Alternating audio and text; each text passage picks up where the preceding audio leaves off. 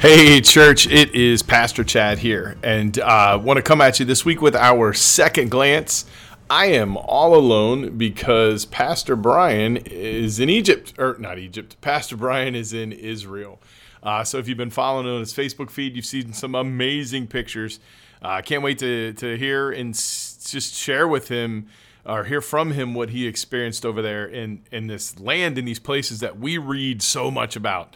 Um, must be transformative, and that's going to be awesome. Uh, we'll do a special uh, episode maybe on Israel uh, today, the Palestinian conflict, and things like that. But hey, I want to get us to the second glance uh, from this past week.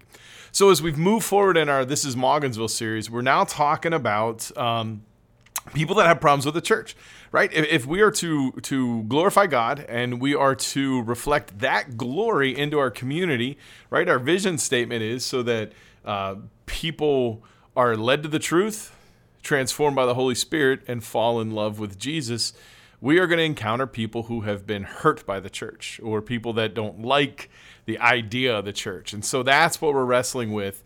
Uh, and last week we talked about church hurt. Now we used the story of Hagar, um, Sarai, and Abram. And uh, we talked about how selfishness is the seed, right? God prevented Sarai from having a child, and yet she says, "I shall obtain." Right? She she decides to take control for herself. Um, Ishmael comes along, and we've got this huge mess. A, a little later, uh, chapter 21 of Genesis, there's another account of this uh, enmity between Sarai and Isaac and Hagar and Ishmael. Uh, I want to share with you. Verse 8, chapter 21 says this.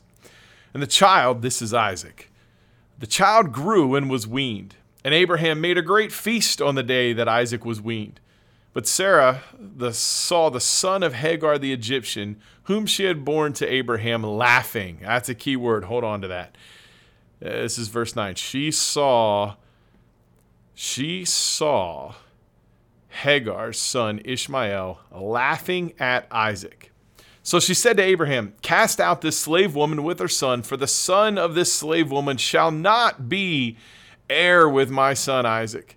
And the thing was very displeasing to Abraham on account of his son. But God said to Abraham, Be not displeased because of your boy and because of the slave woman. Whatever Sarah tells you to do, as she tells you, for through Isaac shall come your offspring. And I will make a great nation of the son of the slave woman also, because he is your offspring. So Abraham rose early in the morning and took bread and a skin of water and gave it to Hagar, putting it on her shoulder along with the child and sent her away. And she departed and wandered in the wilderness of Beersheba. When the water in the skin was gone, she put the child under one of the bushes. Then she went, sat down opposite him, a good way off, about the distance of a bow shot. Now, hold on to that too, a bow shot. What are we thinking? We're thinking hunting, we're thinking being killed, we're thinking animals, animal trail. For she said, Let me not look on the death of the child. As she sat opposite him, she lifted up her voice and she wept. And God heard the voice of the boy, and the angel of God called Hagar from heaven and said to her, What troubles you, Hagar? Fear not, for God has heard the voice of the boy where he is. Up! Lift up the boy and hold him fast with your hand, for I will make him into a great nation. Then God opened her eyes, and she saw a well of water. And then she went and she filled the skin with water and gave the boy a drink. And God was with the boy, and he grew up, and he lived in the wilderness and became an expert with a bow. He lived in the wilderness of Paran, and his mother took a wife for him from the land of Egypt.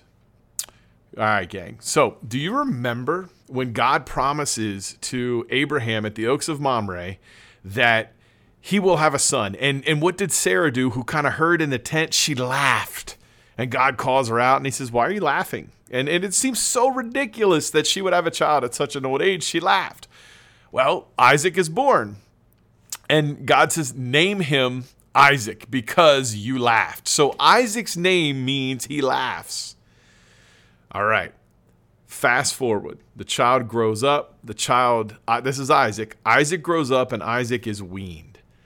This is, let's say, Ishmael's in his late teens and Isaac is a younger boy. One day Sarah looks out, and the verse says she saw Ishmael laughing. Now, what could laughing mean? It could mean Isaacing. Okay? Because Isaac's name means laughing. There's a great play on words here in the Hebrew. So essentially, what the story's telling us is Sarah looked out and she saw Ishmael as somebody who could play the part of Isaac, as somebody who was a threat to her son being the heir of the promises of the covenant of God. And so she gets she gets upset, right? Um, and in fact, she looks at him and and she says, Cast out this slave woman to Abraham. Cast out this slave woman, Hagar, with her son, for the son of this slave woman shall not be heir with my son Isaac. Right? Do you see? We see in this, she sees Ishmael as this great threat to take what, what seems to be rightfully Isaac's as the one that God has given to Abraham and Sarah. Uh, so, so he sends her away. Um, God, I, I, Abraham doesn't know what to do. He's crying out. He's like, God, this is my son. Ishmael's my son. Uh, uh, Sarah's my wife. What do I, what do I do here? And uh, uh, God said Abraham, don't be displeased, right? Whatever Sarah says, just do it for now. Um, and I, you know, Isaac will be the one to whom your offspring will be named.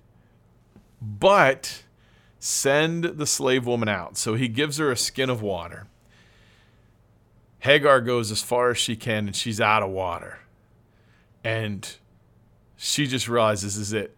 She says, I don't want to see my son die. So she places him within a bow shot, right? Animal trail, out of water. They're never going to make it. And she essentially cried. God, in verse 17, it says, God heard the voice of the boy. Notice not her voice. That's interesting, but the voice of the boy. And the angel of God called to Hagar from heaven and said, What troubles you, Hagar? God says, Listen, take him up. I've got a well for you. I'll provide for you. I'll watch out for you. Because he's Abraham's child, I will make him into a great nation. And so God was with Ishmael. Now, gang, let's talk about this deeper part of the story, right? Um, Hagar feels that all is absolutely lost.